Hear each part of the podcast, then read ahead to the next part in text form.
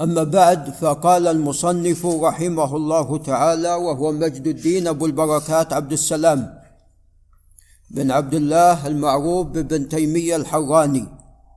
قال رحمه الله في كتابه المنتقى من أحاديث الأحكام باب ما جاء في البسملة. هل هي من الفاتحة ومن أوائل السور أم لا؟ وذلك أن أهل العلم اختلفوا في البسملة.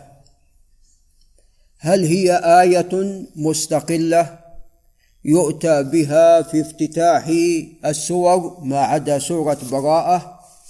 ولا تكون من نفس السورة وإنما هي آية مستقلة أو هي من السورة؟ فهذا محل خلاف بين أهل العلم. وغير ما جاء بسم الله إنه من سليمان وإنه بسم الله الرحمن الرحيم ألا تعلوا علي وأتوني مسلمين هذه في سورة النمل جزء من آية.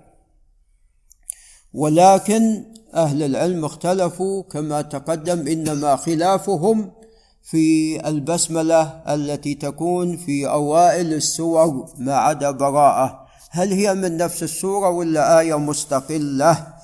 والأصوب والله أعلم أنها آية مستقلة وليست من نفس السورة. وبالتالي لو لم يقرأها الإنسان يعني في الفاتحة ما قرأ البسملة آه، صلاته صحيحة. قال عن أبي هريرة رضي الله عنه قال قال رسول الله صلى الله عليه وسلم من صلى صلاة لم يقرأ فيها بفاتحة الكتاب فهي خداج. يقولها ثلاثا. فقيل لأبي هريرة إنا نكون وراء الإمام. فقال اقرأ بها في نفسك فإني سمعت رسول الله صلى الله عليه وسلم يقول قال الله عز وجل اذا هذا حديث قدسي قسمت الصلاة بيني وبين عبدي نصفين.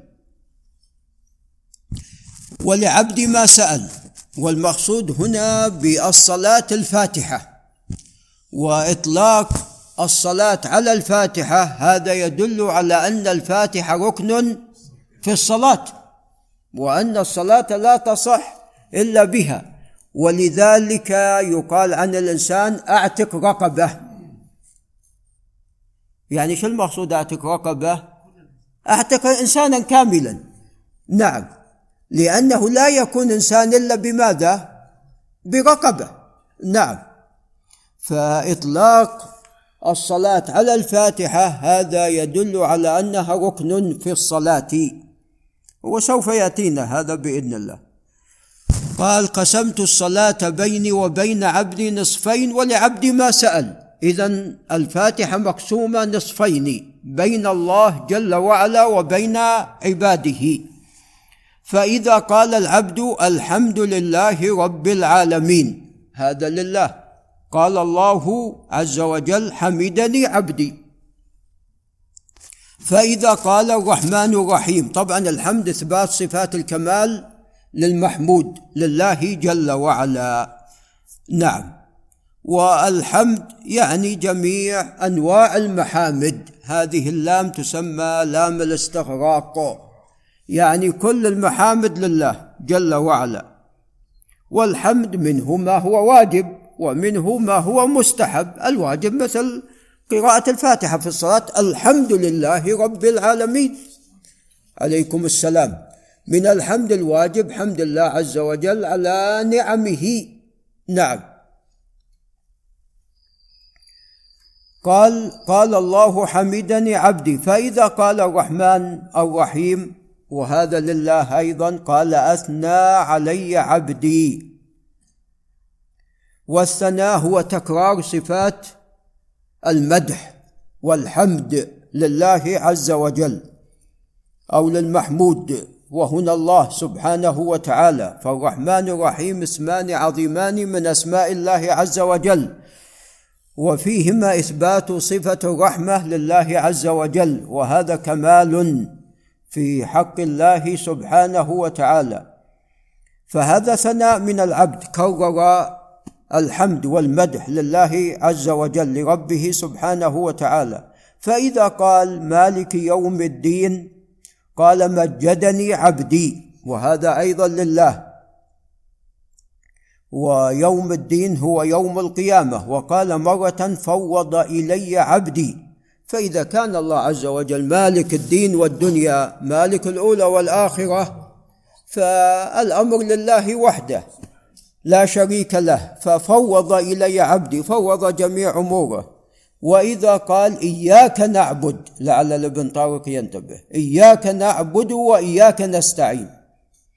هذه الآية الكريمة نصفها لله ونصفها للعبد. إياك نعبد هذا لمن؟ لله عز وجل. ولعل أبو الوليد ينتبه. وإياك نستعين هذا للعبد. أنت تستعين بالله. تطلب العون من الله عز وجل على عبادته وعلى جميع أمور الدنيا والآخرة. نعم. فلا انفكاك للعبد عن الاستعانة بالله. نعم. فهذه الآية الكريمة بين بين الله وبين عبده. ولذا قال الله عز وجل هذا بيني وهذا بيني وبين عبدي. وفي رواية نصفين ولعبدي ما سأل. اذا الله عز وجل يستجيب لعبده. فإذا قال صراط الذين أنعمت عليهم غير المغضوب عليهم ولا الضالين هذه كلها لمن؟ للعبد. هذه سؤال من العبد لله عز وجل. يسأله بعد أن سأله الإعانة سأله الهداية إلى صراطه المستقيم. نعم هو أسقط. اهدنا الصراط المستقيم. أسقط هنا. اهدنا الصراط المستقيم. نعم. هذا للعبد. يسأل ربه عز وجل الهداية إلى الصراط المستقيم. صراط الذين أنعمت عليهم. وهم النبيون والصديقون والشهداء والصالحون. هؤلاء هم المنعم عليهم. جعلنا الله وإياكم منهم ووالدينا وأهالينا وذرياتنا. نعم. غير المغضوب عليهم ولا الضالين. المغضوب عليهم هم اليهود والضالون هم النصارى. نعوذ بالله من ذلك. نعم. وطبعا يعني قد يقول قائل الفاتحة سبع آيات ولقد آتيناك سبعا من المثاني أي الفاتحة. فإذا قلنا البسملة في المصحف إن البسملة هي ماذا يا أبو ناصر؟ هي الآية الأولى في المصحف. نعم. فإذا قلنا هي آية مستقلة أين الآية السابعة يا طارق؟ غير المغضوب عليهم ولا الضالين. هذه آية. هذه آية. فهي الآية السابعة. وبعض أهل العلم قال مما يؤيد ذلك قول الله عز وجل قسمت الصلاة بيني وبين عبدي نصفين فالثلاث الآيات الأولى الحمد لله رب العالمين الرحمن الرحيم مالك يوم الدين. هذه ثلاث آيات لله. إياك نعبد هذه نصف آية لله. إياك نستعين وما بعدها ثلاث آيات وماذا؟ ونصف. فيكون المجموع سبع. نعم. البسملة آية مستقلة. ولذا لو كانت من الفاتحة كان هنا قال فإذا قال العبد بسم الله الرحمن الرحيم لا ما في. نعم. فهي آية مستقلة. نعم. قال رواه الجماعة إلا البخاري وابن ماجه. طبعا قد يقول قائل في المصحف نعم إنها آية. فهذا سؤال الشيخ عبد العزيز رحمه الله وأنا موجود الشيخ بن باز. فقال وإن كان هذا يعني ترتيب يعني وضع الأرقام هذا بارك الله فيكم من قبل يعني أهل العلم يعني ليس يعني توقيفي مئة بالمئة. هو توقيفي لكن هناك آيات وقع فيها بعض الاختلاف. وقع فيها بعض الاختلاف ليست أنها يعني كونها ليست من القرآن لا وإنما في العد. ولذا العد الكوفي غير فيعني في العدد فقط. نعم. قال رواه الجماعة إلا البخاري وابن ماجه. قال وعن أبي هريرة رضي الله عنه عن النبي صلى الله عليه وسلم أنه قال إن سورة من القرآن. ثلاثون آية شفعت لرجل حتى غفر له. وين أحمد الشيخ أحمد العتمي؟ نعم ما هي هذه السورة التي ثلاثون آية شفعت لرجل حتى غفر له؟ تبارك تبارك الذي بيده الملك ثلاثون آية. مع البسملة ولا بدون؟ بدون البسملة. فهذا أيضا دليل على أن البسملة ليست من سورة تبارك. ولذا يعني في المصحف ليست البسملة من سورة تبارك وإنما البسملة من في المصحف من الفاتحة. وأما في سورة تبارك لا ليست منها. فهذا دليل آخر على أن البسملة آية مستقلة.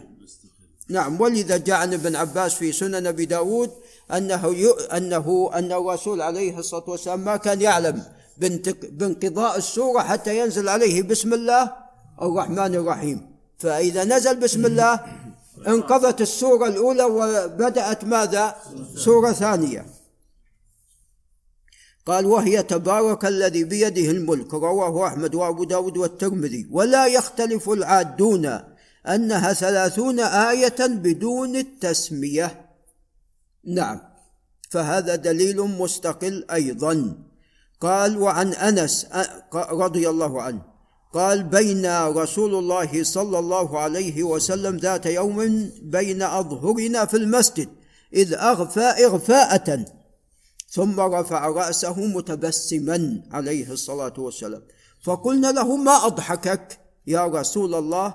قال نزلت علي آنفا سورة فقرأ بسم الله الرحمن الرحيم إن أعطيناك الكوثر فصل لربك وانحر إن شانئك هو الأبتر.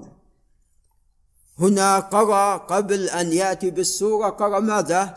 البسم بسم الله الرحمن الرحيم. فهذه هي السنة أنك تفتتح. لكن ليست هي من الكوثر.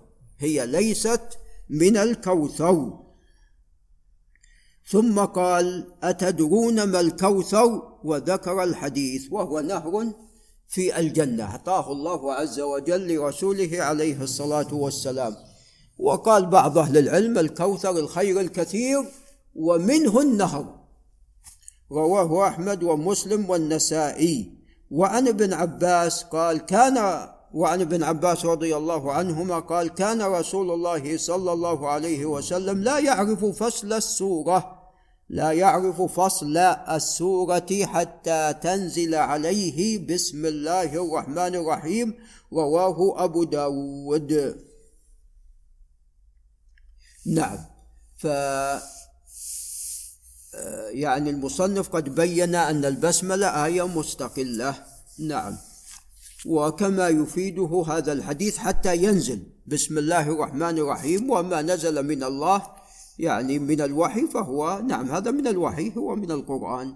ولعل نقف عند هنا. آمين.